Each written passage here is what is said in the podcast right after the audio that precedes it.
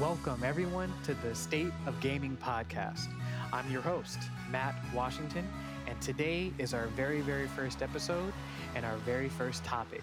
And we are discussing life lessons and business lessons to be learned from Grand Theft Auto. So, Grand Theft Auto, or GTA for short. Politicians hate it. Hillary Clinton herself slammed the game. Parents think it's gratuitous violence. Non gamers think it's just some crazy fantasy where people can do evil things. Some people may even call it toxic. But despite all of that, what if I told you that Grand Theft Auto actually has some very valuable lessons that will help you in your career, help you in business, or help you in your everyday life? So let's get started. In every single one of these games, you play a man so far, a man who is on some type of mission. Usually, that mission may or may not be legal, of course, but a mission nonetheless. And that actually is something that everyone should have, which brings us right into our very first lesson. Lesson number one from Grand Theft Auto have a clear purpose about what it is that you're trying to achieve. Now, you've probably heard this before. It may even sound cliche, right? The importance of having goals and having a mission so that way you can stay motivated for certain things. And that's true.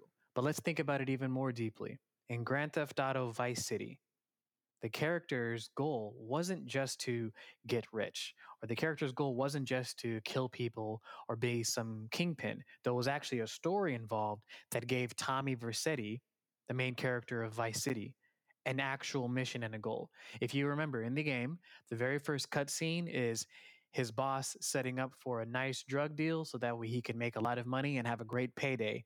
But he was also being set up at the same time. So at the drug deal, Tommy shows up with the drugs and the cash, and the other party's there to make the trade. But some unknown party comes, kills everyone except for the main character and makes off with both the drugs and the money, I believe. And so now Tommy, our main character, the character that the player eventually plays as, has to call his boss and explain to him that the deal went bad and he lost everything. And as you can imagine, his boss, the mafioso, was furious and basically, in calm words, was saying, You need to recover the money or recover my end of this deal, or you're going to be recovering your head. And in order to do that, he had to, of course, investigate what happened, but he also had to take over the city at the same time. And so the ultimate lesson is, of course, we need goals. Goals are important. Everybody needs goals. But the more personal a goal is, the more our life depends on a goal, much more drive will be in every single one of our actions. We'll have much more motivation will be much more creative when it comes to solving problems because our life, our identity heavily relies on it. So, how does that apply to you, right? How can you use that information? So, remember, make your goals as personal and important to you as possible. And let's think of some examples. An example of that could be, you know, you'd be the first person in your family to go to college or the first person in your family to own their own house or you would change the generational wealth of your family forever. Change the health of your family forever. Change the trajectory of your life and maybe the person close to you forever. Do you see what i mean? Something to where if you did achieve this goal would it change your life forever? Would it make your life so unfathomably great that just thinking about it gets you excited. You know, you don't want to, of course, scare yourself into not doing anything, but you also want to make sure that, no, this is a very worthwhile goal. Meaning, if I could achieve this goal, there is no going back to that old life. You can use Grand Theft Auto as your example for that. Okay, now let's move on to number two. Okay, and this one I think is very obvious, but in school, everyone talks about quote unquote making money. That's what we care about. Making a nice salary, getting paid a lot. when we don't realize that money is never made, right? Of course, that's the common saying, that's the expression, but no, money is earned, right? And number two, the big lesson from Grand Theft Auto is we get rich by solving other people's problems, period. That's how you earn money. When someone can't do something themselves, they will pay someone else to do it. The more complicated, the more difficult the task is, the more money that they're paying the person, right? That's the reason why maybe uh, software programmers get paid a lot of money. That's why athletes get paid as much money as they do, or doctors, right? Because their job is difficult and the problems that they solve are very complex and very acute in some cases even obscure right? And this doesn't even have to be for white collar professions right? Plumbers get paid quite a bit welders get paid quite a bit. A lot of the trades now pay plenty because that is very skilled work or skilled labor as they say a really good example of this is basically any Grand Theft Auto game, but specifically, let's think about Grand Theft Auto 4 The Ballad of Gay Tony, where you play as Luis Lopez, the bodyguard and business partner to Gay Tony you have those missions that you do for that guy named Yusuf Amir, I believe his name is, and he always has you doing the craziest things, right? One of the missions is he needs you to steal a New York City train because he's opening a museum in Dubai or wherever. So he needs you to do these crazy missions. Another one is he needs you to uh, steal a helicopter and blow up the boats that are carrying some arms dealers because he wants to give the helicopter to his father as a gift, but he also wants to take out some bad guys at the same time. And if you notice, I don't know if you noticed this, but in Grand Theft Auto: The Ballad of Gay Tony, his missions pay you the most. Maybe you'll make a couple hundred dollars from some other mission, maybe a thousand bucks, but with his, he'll pay you twenty thousand dollars. He'll give you golden Uzis to get it done, right? And now, if you take out the explosions and some of the crazy missions that you do and apply this to your real life, right? If there's something that you can do that somebody else cannot do, that is an opportunity for you to earn money. The more people that you help with their particular problems, the more problems you solve, especially the more difficult problems you solve, the more money that you earn, right? Think about how every computer in America uh, or every office in America has a computer, and that computer has Microsoft Excel or Microsoft Word or the internet, right? That solves a lot of problems. That could explain why Bill Gates or Tim Cook or Steve Jobs is as wealthy as they are. Now, of course, there's other things involved, right? Like people create monopolies, people do all kinds of backhanded, shadowy things. But you can take that out of your mind because, in truth, the more problems you solve and get paid to do it, the more money you will earn. And that's a big lesson. Grand Theft Auto teaches you that lesson. Grand Theft Auto teaches you that you pretty much only get paid when you solve somebody else's problems. In this game, it's typically criminal activity, but that same concept applies to the real world with legal activity. So see what you can solve and go do it. So, while I believe that there are many lessons that could be learned from Grand Theft Auto, this episode will only cover three. And the third lesson is to build your mastermind group, right? A mastermind group is basically a group of people that you trust or have a mutual respect for that you can work with and bounce ideas off of, get proper feedback from, and you work well together towards a common goal. It's actually somewhat difficult these days to find someone who is both like minded and honest and skilled and gets along well with you and actually is easy to work with. But when you do find those people, they're more valuable than gold, right? And you've probably experienced this if you've done a heist in Grand Theft Auto 5, the most recent one, right?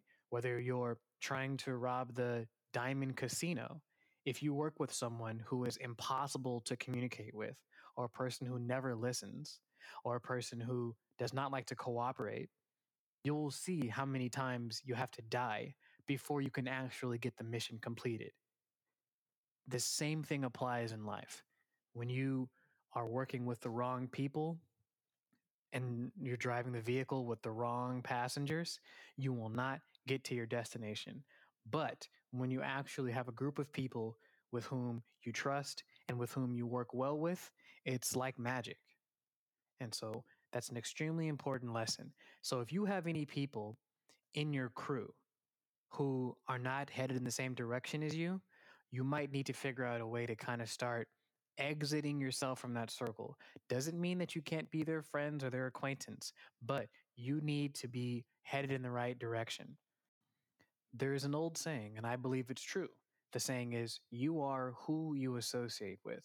That's 100% accurate, even as it pertains to Grand Theft Auto. If you play with people who don't know what they're doing and are casual, don't take any goals seriously in the game, don't take missions seriously, you're probably not going to be successful in these missions. You're probably not going to be able to afford that building or that house that you're looking to buy in Grand Theft Auto.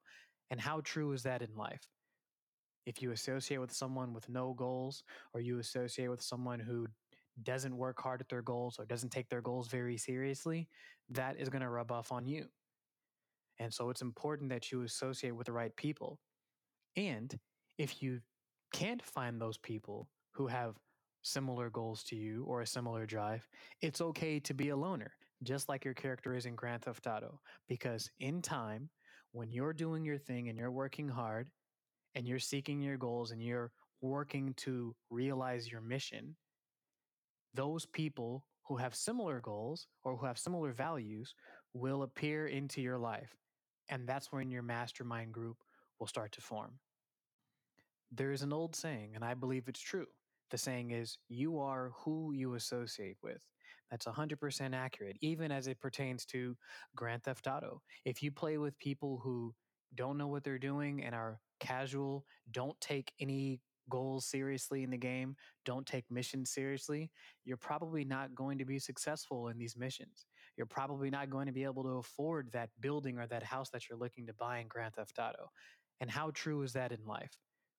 If you associate with someone with no goals, or you associate with someone who doesn't work hard at their goals or doesn't take their goals very seriously, that is going to rub off on you. And so it's important that you associate with the right people. And if you can't find those people who have similar goals to you or a similar drive, it's okay to be a loner, just like your character is in Grand Theft Auto. Because in time, when you're doing your thing and you're working hard and you're seeking your goals and you're working to realize your mission, those people who have similar goals or who have similar values will appear into your life. And that's when your mastermind group will start to form. Now, I know what you're probably thinking. You're mm. probably thinking to yourself, Matt, it's just a video game. All I want to do is steal some cars, kill some people, have some shootouts, run from the cops, turn off the game, and go on about my life. And that's completely fair. But when I play Grand Theft Auto, sometimes I have the hankering feeling of, you know, I'm working really, really hard to do missions and save money so I could buy this uh, new condo so I can go on these bigger heists and make even more money. But I'm realizing these are very similar goals to what I have in my regular life. But of course, I'm doing it legally, right? I go to my job, I work, I try to start my own business, I save my money, I invest so I can make more money, right? It's the exact same thing. So while you are playing this game and you are having fun, just know that you could be doing the exact same thing in your regular life. And you can start by just doing the three things that we talked about on this podcast. Number one, have a clear purpose. Make your goals as personal as you can. Make your goals something that your life almost depends on, right? So when you reach it, it will change everything forever. Number two, you earn money and you get rich by solving other people's problems. That's what you are. You are a solution oriented person. The more difficult the problem is, and the more difficult the solution is that you provide, the more money that you can earn and the more money you can charge people. And people will be happy to pay you that money. And the last one if you can, and you will over time, build your mastermind group. Build a group of people that you trust and build a group of people that you can work with and people who can make you better and people who do not slow you down. And before I wrap this episode up, just remember you don't have to be a psychopath or a criminal or anything negative to achieve your goals. All you need to do is just follow these very simple rules and simple concepts, and you'll be well on your way. And that's it for today's episode. Thanks everyone for listening to the State of Gaming podcast. I'm Matt Washington, and GG's everyone.